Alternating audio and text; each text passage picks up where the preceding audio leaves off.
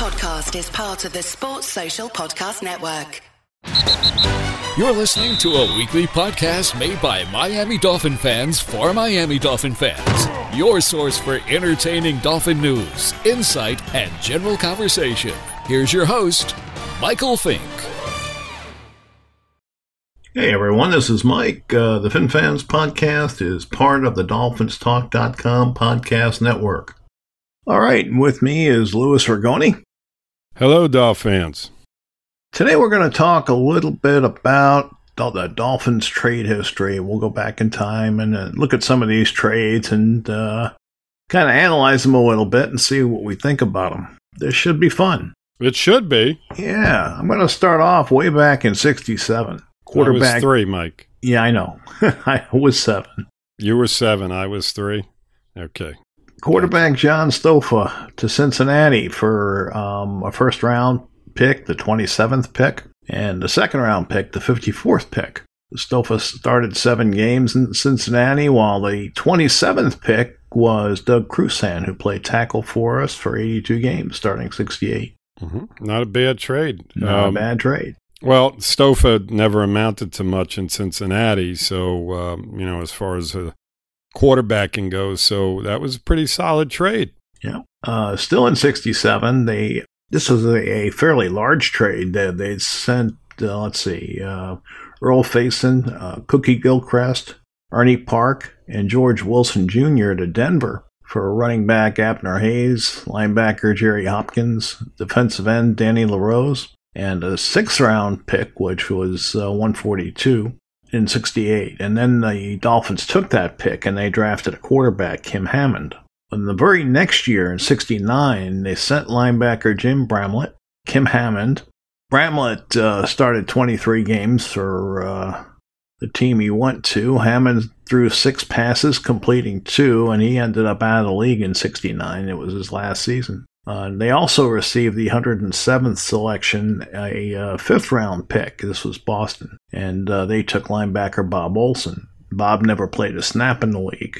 Um, and all this was done so the Dolphins could acquire Nick Buoniconti. Uh, so they got Nick and really gave up absolutely nothing for him. Yeah. I mean, and uh, we know Nick Buoniconti and what he became. He became a Hall of Fame football player the guys that we gave up for him. Very, very good, very, very smart trade on our part. I just want to go back to that 67 real quick, uh-huh. Mike, before we move yep. on. Yep. Yeah, what was interesting about both of those trades that you mentioned was the fact that uh, we traded both of our quarterbacks, you know, George Wilson Jr. and, yeah.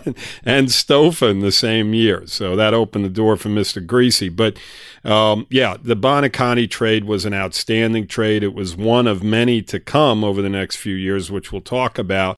That basically solidified our team. They brought in some really, really, I mean, Hall of Fame players, and yeah. uh, we'll get to that. But Buoniconti was the glue you know, he was the, the man right in the middle on that uh, no name defense. So a phenomenal trade actually for us. Well, it was. I mean, none of those guys did anything for Boston. None of them. So it really made Miami uh, look smart. exactly. And uh, the next trade that they made, also in '69, they sent uh, Mac Lamb to San Diego for Larry Little. right.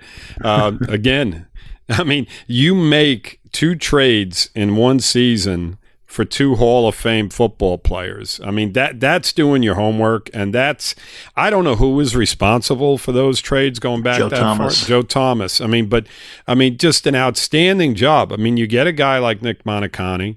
Uh, just an incredible, incredible football player, Hall of Famer, and then you turn around and you get Larry Little, you know, basically for for nothing. I mean, Mark Lamb, I Mac Lamb, I don't I, I never heard of the player. He didn't so do much. Didn't he did do not much. do much. So you get a Hall of Fame player in return for a guy that really didn't bring nothing to the table. Uh, just an outstanding job. Now, in 1970, uh, Thomas turned around and made a deal with Cleveland. Um, Cleveland received the third overall pick, and they ended up taking Mike Phipps, the quarterback, for him. Right.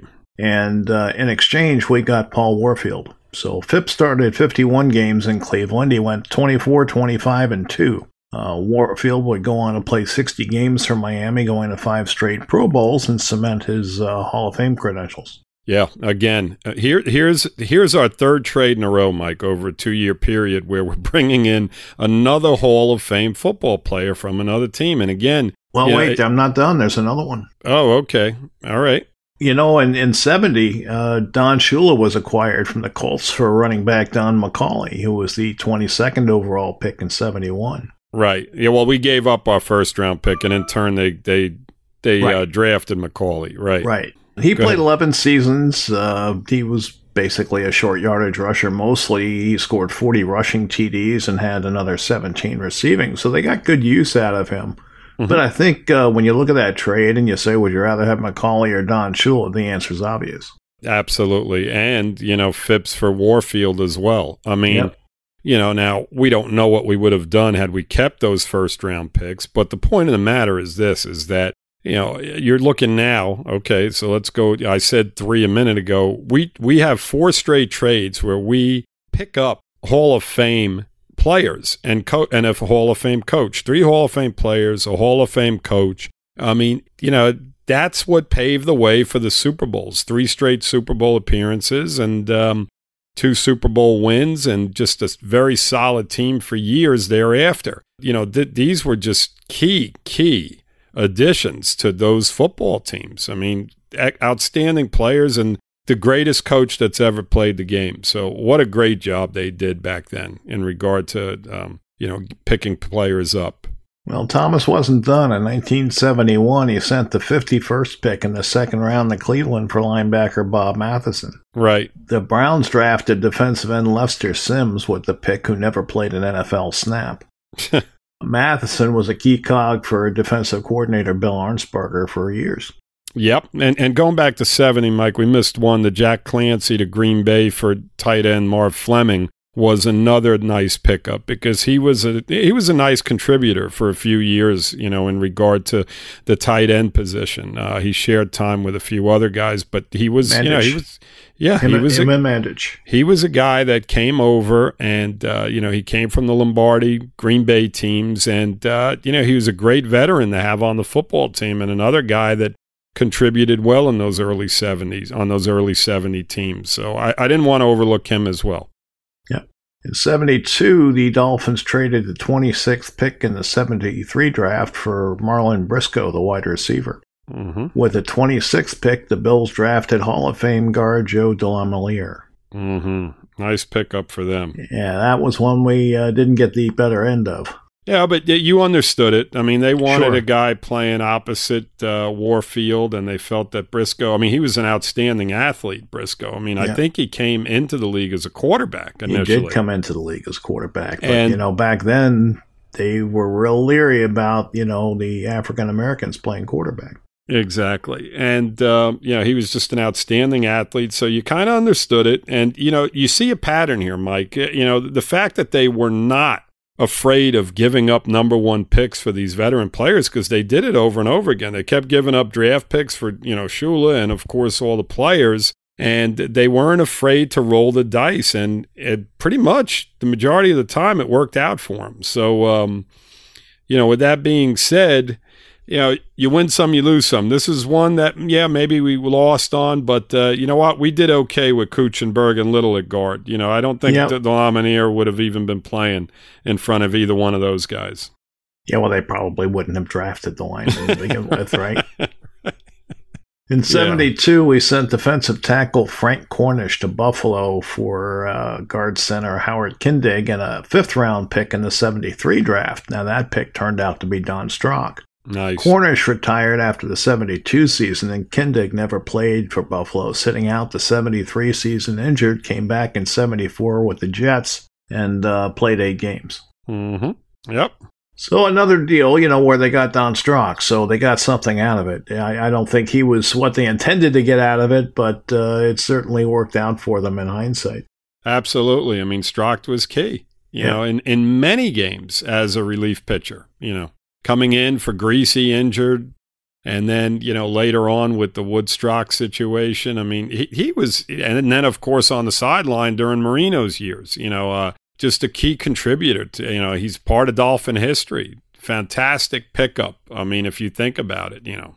I don't know how well you remember the 72 season, but in the game against New England, the game we won 52 to nothing, hmm quarterback, their third stringer, Jim Del Gaizo, uh, Mhm. played in that game um, much of the fourth quarter and threw a couple of touchdowns, I believe. hmm Yep. But he had a good game regardless. And Mhm. uh, in 73, they sent him uh, to Green Bay. And in exchange for him, they got the 38th pick in 73, which was Andre Tillman. And they got the 36th pick in 74, which was Freddie Solomon. Hmm Two very, very solid football players. Um, For love- third string quarterback. yeah, exactly. And a guy that really didn't do anything in Green Bay. Right. Uh, you know, the Dolphins dealt a lot of quarterbacks. You know, over the you know over this little time early frame, years, these, yeah. fi- these five years that were that we've discussed, and you know the thing is, is when you get a guy like Freddie Solomon, who they and we'll talk about that trade later on, but Solomon, the few years he was here was just dynamic. Uh, you know, end arounds. I remember him on just uh, wide receiver end arounds, just going to the house a few times. He was a great return man and and a really really solid receiver. So we know his history with San Francisco, but people tend to forget that he started here in Miami. Yep. And and Tillman was banged up quite a bit, but he was a big, strong uh, tight end. I absolutely loved him. He just didn't get a lot of opportunities because of injury or whatever the case may be. But he was here and gone after about three or four seasons, and um, you know, again, another solid football player for basically, you know, we got him for basically nothing. So Yep. another nice, solid um, trade there. In 73, we sent uh, Otto Stowe, who was a wide receiver, to Dallas for uh, Ron Sellers and a second round pick in 74, which was Benny Malone. Mm, Uh, S- one of my Stowe played- Seven games for Dallas and was credited with 389 yards on 23 receptions. He played one more season in Denver and was credited with two receptions. Sellers played in three games for Miami and was credited with two receptions. Malone played in 57 games, starting 23. He rushed for 2,129 yards and scored 16 touchdowns. Yep, very one of my favorite all-time players on the Dolphins, especially from that time frame. Um, yeah, I just I just love to watch him run the football and and a steal again. You know, uh, just a great draft pick. You know, it, it, as you watch, as you look at these picks, Mike, and you see these trades and what they did with these trades when they got draft picks back for some of these players, they just did such a phenomenal job in the later rounds getting guys that just were key That play, contributors yeah. to all of these teams. I mean, you just you know, uh, uh, they had a lot to do with our success over that, you know, over the 70s. All of these football players we're talking about. So just a phenomenal job. Phenomenal job. In 73, uh, they sent running back Hubert Ginn to Baltimore for fullback Don Nottingham and a sixth round pick in 74, which turned out to be Randy Crowder. Mm. Crowder spent three seasons in Miami and then three in Tampa. Ginn was waived and returned to Miami and spent another couple of seasons here before he was picked up by Oakland in 76. He retired in 78 after 15 carries and 59 yards for the Raiders in three seasons. Nottingham spent five seasons in Miami, starting 25 gain, games, gaining 1,524 rushing yards and uh, 213 receiving. Don also added 25 touchdowns on the ground. Just another great trade. I mean, the human bowling ball. 25 touchdowns over that little time frame that he was with us. He was a fun guy to watch. He, he replaced Csonka when he left. He replaced Csonka when he was here and hurt, and he Yeah. did an outstanding job every time he was on the football field. Um, you know, another great trade for us, no question. And Randy Crowder, yeah, was a pretty solid player as well before we moved him on to Tampa, I believe. Yeah, he had some issues with the law. He Yeah, drug, yeah. drug things going on. Yeah, he was a really good football player. He just couldn't get it together off the Yep. field. Absolutely. 1974, Joe Theismann was sent to Washington for the uh, first pick in 76. With the 17th pick, Miami selected linebacker Larry Gordon. Now, Theismann spent a year in, in um, the Canadian League uh, before going to Washington. Yeah, I mean Theismann, outstanding quarterback, but uh, Larry Gordon, really, really good linebacker, and a guy that you know his his life was cut short. He had the heart attack, I believe, while he was jogging, right in the middle of his career, just when he was getting to you know his prime years, and um, a really, really sad story with him, but. just an outstanding player. And, uh, you know, with Griese being here and, um, you know, well, they Theismann felt, flat out told Joe Robbie, I'm not coming there because I'm not going to sit behind Griese." right, exactly. So they really had no choice but to move him. And Theismann went on and, you know, he was a very, very good football player. You know, Gordon was as well. So, you know, I mean, you, you measure that one, you look at it, and, you know, had Gordon not passed away, you know, we'd probably be looking at this as, you know, probably an even trade for the Well, I, most I part. do look at it that way because they had no choice. Right. Uh, they got something for nothing. They weren't going to get Theismann. He was he refused to come here. He would have stayed in Canada. Right. Gotcha. Gotcha. Hmm In 74, defensive tackle Larry Woods to the Jets for the sixth round pick in 75, the 143rd overall. With that pick, the Dolphins selected linebacker Steve Towle. Hmm. Woods started three games in three years with New York. Towle went on to start 64 games with Miami over his six year career. Yep. And one of our best linebackers in that short time frame. In that Um, short time, yeah, He yeah, was an MVP that- for us one year. Yep. Um, it just another great trade, and again, another incredible job by our, our draft people. You know, where they pick up a guy like Steve Towle in the sixth round. I mean, just just an, it, just a phenomenal job, time and time again with these draft picks. In 1975, we sent a fourth round pick in 1976 to Philadelphia for Norm Bulaich. With the 111th pick, the Eagles selected defensive end Mike Smith, who never played it down. And Bulaich, we know his history. I mean, he was outstanding for us as a pass catcher out of the backfield and a running back. Um, you know, that time frame with him and Benny Malone and Don Nottingham, they had some big shoes to fill. You know, Mercury uh, was kind of near the tail end and he was injured quite a bit. Csonka moved on. Jim Kiick moved on to the World Football League. So these were guys, Nottingham, who we talked about, Malone, who we already talked about, and now Bulaich, who filled filled those shoes, and they did a really good job. I mean, it wasn't it wasn't like having Mercury Morris kicking Csonka back there, but you know that that wasn't the reason we weren't winning football games. Right. They, were good, solid players. They just weren't the stars that the other guys were. Exactly, exactly. Uh, but they did a very, very good job for us. All these football players, all these running backs. So, and Bulaich was another one of my favorites. Now we had a bunch of stuff happen in '76, um, mostly involving uh, Csonka, Kiick, and Warfield. They got compensation uh, for the Giants for signing Larry Csonka. Right. Uh, Miami received two third round picks, number 64 and 78, and the 63rd pick in 79. Miami selected a defensive tackle, Lyman Smith, and Mel Land, a linebacker. Now, neither one of those guys did much of anything for Miami. Mm-mm. In 76, they got uh, compensation for the, from the Browns for signing Paul Warfield. Miami received the 93rd and 178 picks in the 78 draft. With those picks, Miami selected cornerback Gerald Small and tackle Karl Baldischwiler. Small played 104 games. Karl went on to have a nice career with Detroit after failing to catch on with Miami. Mm-hmm. Yeah, Small was part of the uh, Killer B defense. Yep. For Jim Kiick, uh, he went to Denver, and Miami received a 333rd pick in 78 and the 215th pick in 79. Miami drafted quarterback Bill Kenney, who had a nice career with Kansas City. Mm-hmm. And they also drafted safety Glenn Blackwood, who would become a key piece of the Killer Bee defense. Yep, another guy. Nice pickup. Still in 76, Mercury Morris went to San Diego for a third round pick, which was the 71st pick in the 77 draft. With that pick, Miami selected tackle Mike Watson, who never played a down. Mercury's last season in the league was 76. He gained 256 yards with the Chargers that year. Yeah, Merck was at the end at that point, and um, He hurt Yeah. his neck, right? yeah, yeah, you're you're starting to see you know the team getting dismantled. Obviously, you know here in '76, and well, actually, it happened you know the year before with the World Football League. But you're starting to see more players uh, that were key parts of these Super Bowl teams slowly but surely. You know they're getting chipped away and they're getting moved on.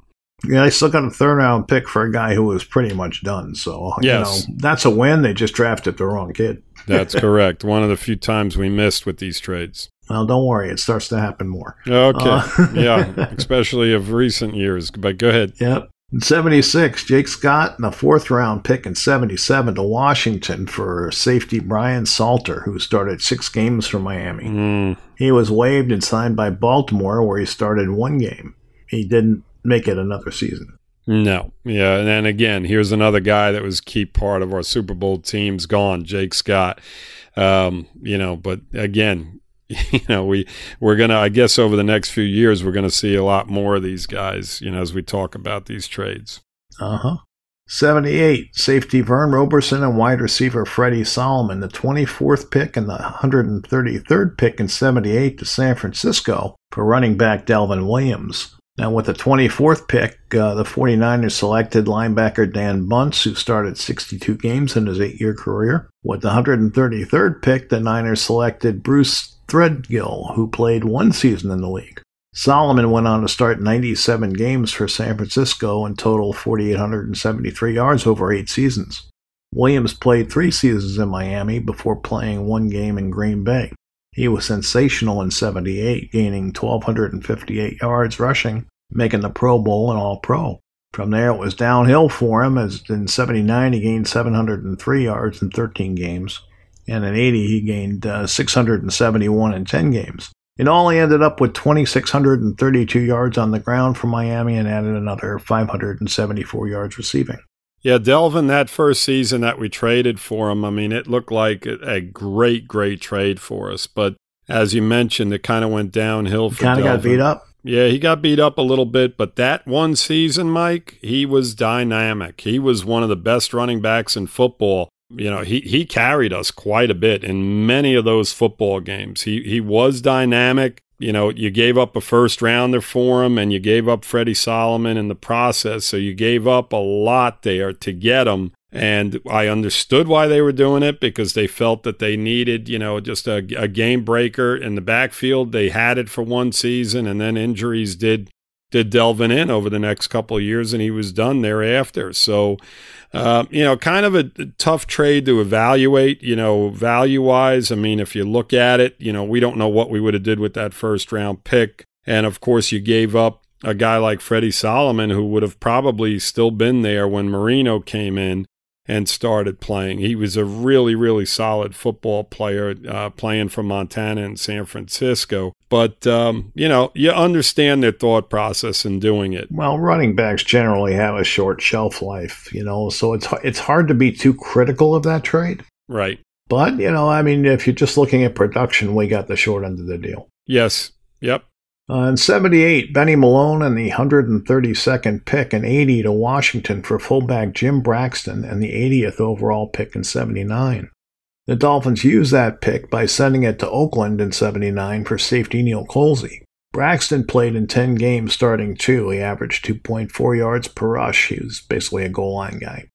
Malone only had 27 carries in 78, but in 79 he carried 176 times for 472 yards in his last season in the league. Colzie was unimpressive in his 16 starts in 79, and he was replaced. He finished his career in Tampa. Yeah, I mean, you know, at that point, Benny was banged up. He couldn't stay healthy. Uh, they shipped him off to Washington, and he had the same issues out there. Um, you know, so it, it, that's tough trade. I mean, I hated to see Benny go because you always think that these guys are going to be able to rebound from injuries, and sometimes they just don't. And that was the case with him. Um, there was also another guy from the Super Bowl teams that got dealt in 78. Mike Mandich went to Washington for an eighth round pick. And again, it's another one of the guys that were a key contributor during all the Super Bowl teams. And, you know, another guy that off they went, you know, as they moved on from those teams. Well, in 79, they sent defensive end Randy Crowder to Tampa for the 61st pick in 79, which Miami used to select running back Tony Nathan. Mm, nice. Great player. I mean, my goodness, Tony Nathan has got to be, you know, we talked about this in one of the previous shows. Yeah. You know, he, he's got to be one of the top 10 players in Dolphin history just, you know, just because he did so many things well for such a long period of time. I mean, you know, the fact that he came in in the 70s and, you know, he played pretty much all through the 80s for us. And he was very, very, very key contributor to a lot of those football teams year in and year out. I mean, just a, just an outstanding individual and an outstanding football player. In 79, we sent Leroy Harris to Philadelphia for the fifth round pick in 81, which turned out to be running back Tommy Vigorito. Harris started, yep, Harris started 29 games over three seasons with the Eagles and gained 884 yards on the ground and 331 through the air. Vigorito had a four year career. He was mostly used on special teams, returning 79 punts for a 10.5 yard average. He also returned a few kickoffs when he needed to. On offense, he had 59 receptions for 429 yards and 54 rushes for 215, but he did average four yards a carry. Yeah, Vicky was a fun guy. I mean, he was down on the depth chart, but anytime they called his name, he always seemed to do the right thing and made plays for us, especially in the return game, as you mentioned. Uh, Leroy Harris uh, just had a fumbling problem, and that's why he was dealt That's out. why he know. was dealt, yes. Shula was a no nonsense guy, and you know Leroy wound up being a pretty solid football player. We thought we were going to have a nice running back there for years to come, but uh, he just couldn't hold on to the football, and uh, you know that's the way Shula was. If you couldn't, if you couldn't hold on to the football, you weren't going to you weren't to play here in Miami, and uh, he made sure that uh, he got rid of guys like that. And Vigorito was a kid that had a lot of speed, but he ended up uh, tearing an ACL. Yep. And uh, I don't think he ever really fully recovered from that. I think it, it kind of cost him uh, some production later on. A small, small guy. I mean, Yeah. really small guy. 1980, running back Gary Davis and cornerback Norris Thomas to Tampa Bay for fullback Jimmy DuBose and uh, the second overall round pick in 81, which uh, didn't turn out to much. hmm Yeah, Norris Thomas was a guy I, I liked at the cornerback position. Uh, he went on to Tampa and started a couple seasons for them. I thought he was a really solid corner. And Gary Davis is another guy that could not hold on to the football. I believe he had two key fumbles in the playoff game against Houston the year prior. And you knew, you know, he sealed his fate right there with Shula. And lo and behold, he got dealt. And um, another guy that you know I felt was you know he, he was dynamic at times. I mean you know he you know he he had the ability, um, but he again he just could not stay away from fumbling the football. And again, another guy that got dealt out of town for that reason.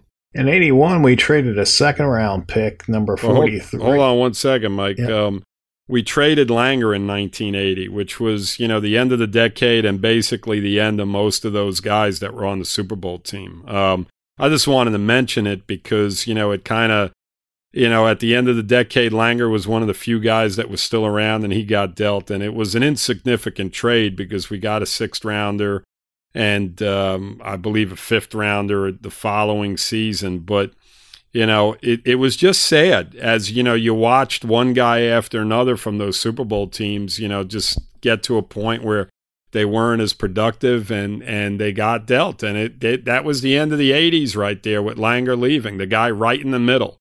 It's kind of significant, yeah, the team, right? The team was definitely turning over.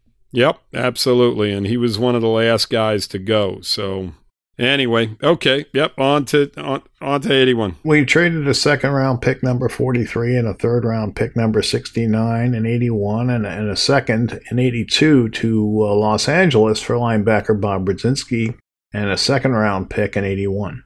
With that second round pick, Miami selected fullback Andre Franklin. The third round pick ended up in Washington, who used the pick on lineman Russ Grimm. Mm. The second round pick the Rams used to select right inside linebacker Jim Collins, who started 69 games for the Rams. Uh, the later second was sent to Houston, who drafted quarterback Oliver Luck, who didn't do much during his four year career. Right. And you know who he is the father of. Yeah.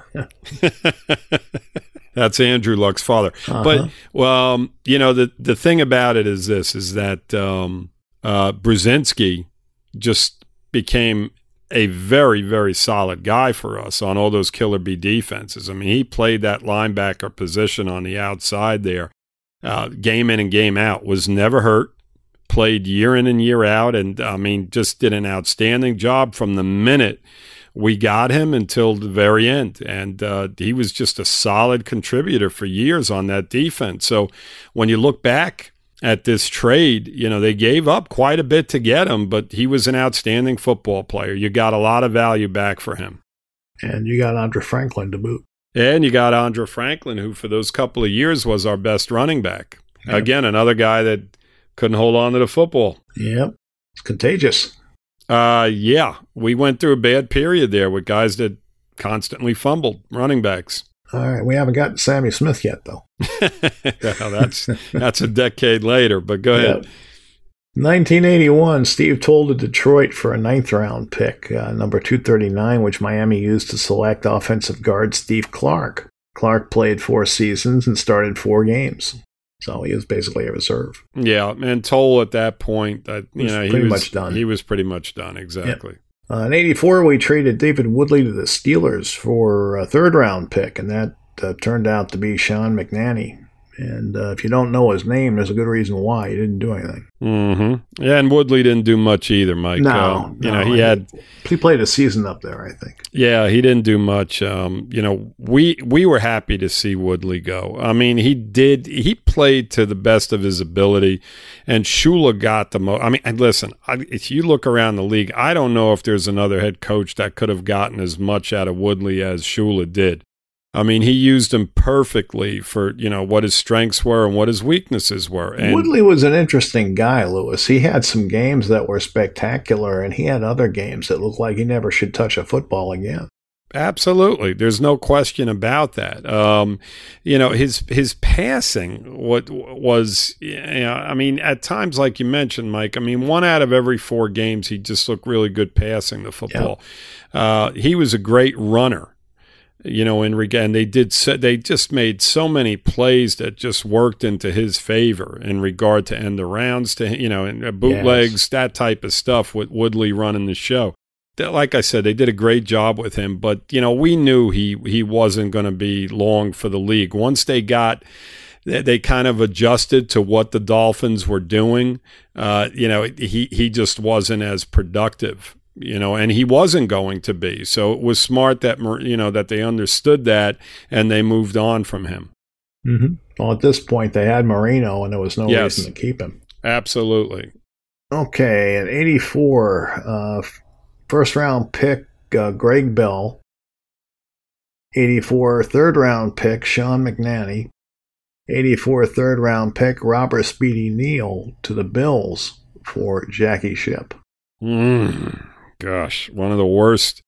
One one of the yeah, boy, I you know again, Mike, the Dolphins, you know they did well with Brudzinski. I mean they they traded and they weren't afraid to do it, but on this one, you know they missed. You know Jackie Shipp just. Uh, just never, never did much of anything. I mean, just was not the type of running uh, linebacker that we were expecting. I mean, we were excited. I remember both of us I mean, it was years ago, but we were excited about Shipp being here, and he just didn't pan out. He just was not a really good tackler or a football player. I don't know well, what to we, deal with. We needed a linebacker, and you know, we absolutely. thought that we were getting a quality guy with the 14th pick, right? Yes, absolutely. I mean, Duhe was, you know, he was getting up there, and he was constantly injured, so we were moving on from him at that point. We felt that this guy was going to be his replacement, and it just never panned out. Yeah.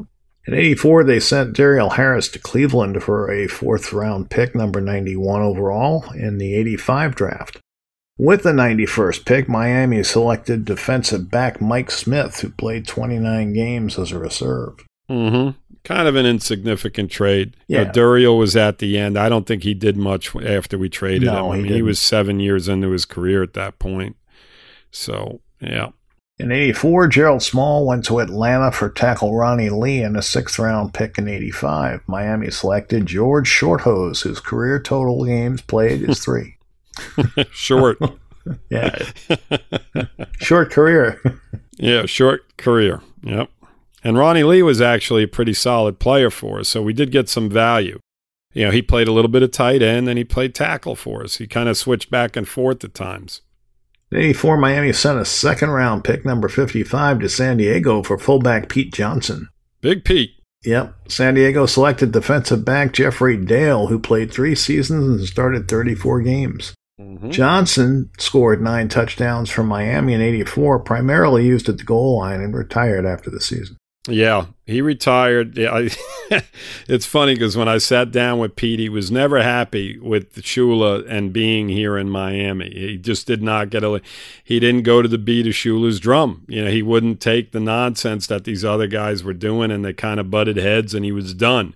But you know, for that half a season or that two thirds of a season that he played for us, he was a short yardage guy. And he, as you mentioned, he had nine touchdowns. He did the job every time he came in for the most part in those situations. So, you know, a solid player for a short time. 1985, the rights to Anthony Carter went to Minnesota for uh, linebacker Robin Sendlein, uh, second round pick in 86. Uh, Miami traded along with the first round pick, number 25, to Tampa for Hugh Green. Tampa used those picks to select Rod Jones, cornerback, and Kevin Murphy. Rod started 28 games in three seasons for Tampa before moving on to Cincinnati, where he played seven more seasons. Kevin started 64 games in his eight year career. Yeah, I mean, you know, Hugh Green, we'll start with him. Um, you know, he was solid player. When we picked him up, another guy we were extremely excited Very about. excited about. Because yes. we had no pass rush. I mean, Baumhower was getting up there, uh, dealing with injuries constantly. Bokamper, same thing. Duhe was gone. We had no pass rush whatsoever. And Hugh Green coming over from Tampa. He was phenomenal. Oh, my goodness. And he was phenomenal in college. I mean, when we traded for him, we were like, my God, this is to, this is great. We're getting the second coming of Lawrence Taylor. And, uh, you know, that obviously didn't pan out. I mean, a very solid player for us, but not what we were expecting. Not the impact player that not, we thought we were getting. Exactly. Now, uh, the Anthony Carter thing, just, you know, for Robin Sendlein, I mean, you talk about a guy, Mike, that just, you know, Sendlein just was not a good football player. I think nope. he was here for one season and gone. Yep. Um, you know, Anthony Carter, everybody knows what his history was. And if you throw in the fact that you could have had Duper Clayton and Anthony, Anthony Carter, Carter, on the field with Marino, you're thinking to yourself, my goodness, I mean, who do you cover in that situation? I mean, you know, it, it's interesting how history, you know, uh, you know, it, it just moves on from from what you did, and it would have been real interesting to see Anthony Carter in a Miami Dolphin uniform with Marino throwing to him all of those years, especially when Duper and Clayton were still productive. Um, I don't know. I mean, if you think about it back then, I mean, Nat Moore was near the end, and then yep. they brought in guys like, um, oh God, who was the receiver that just kept dropping passes? There was a few. Mike Williams. There was a bunch of them.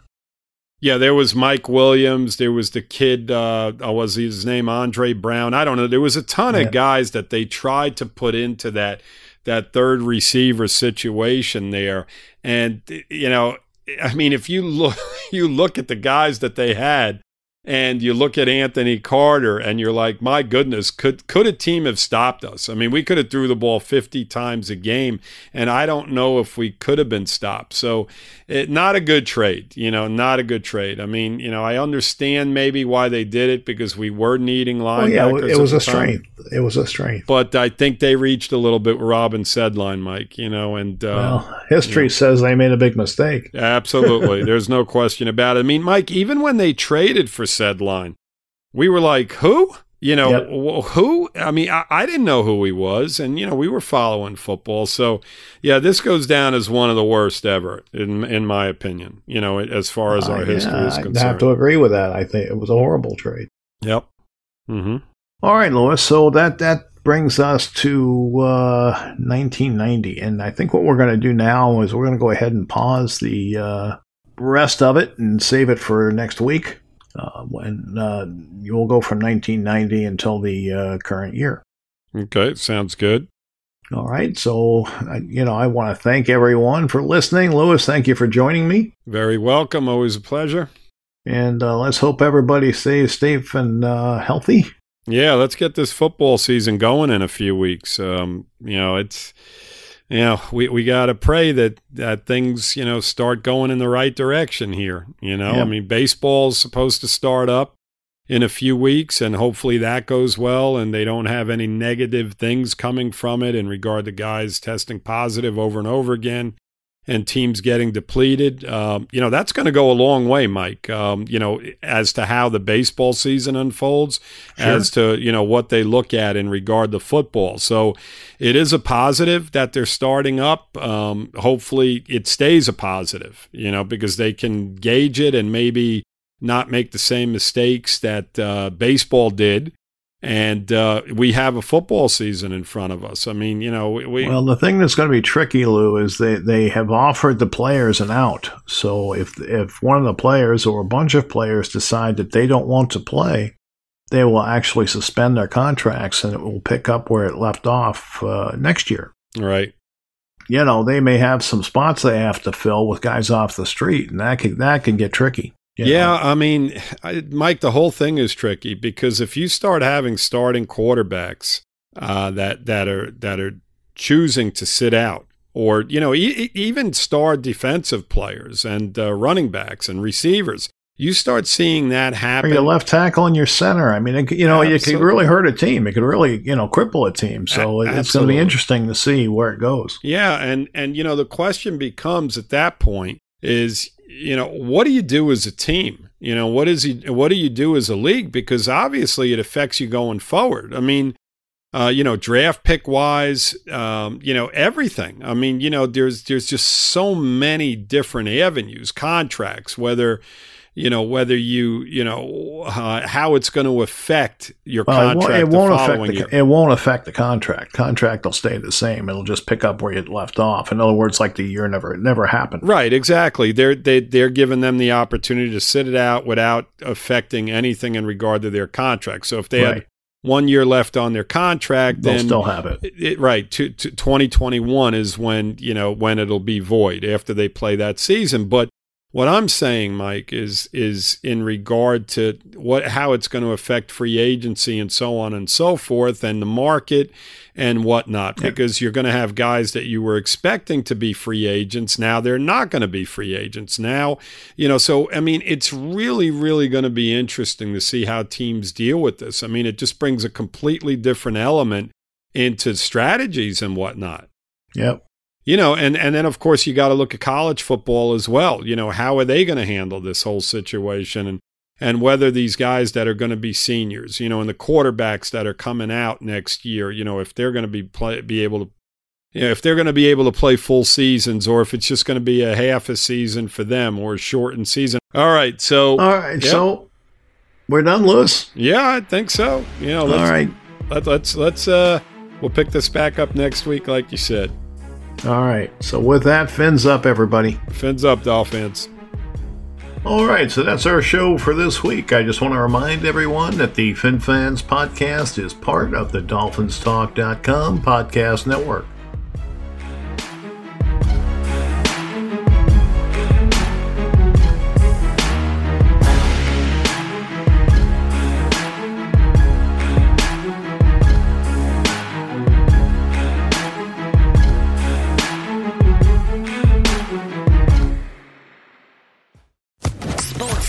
Podcast Network.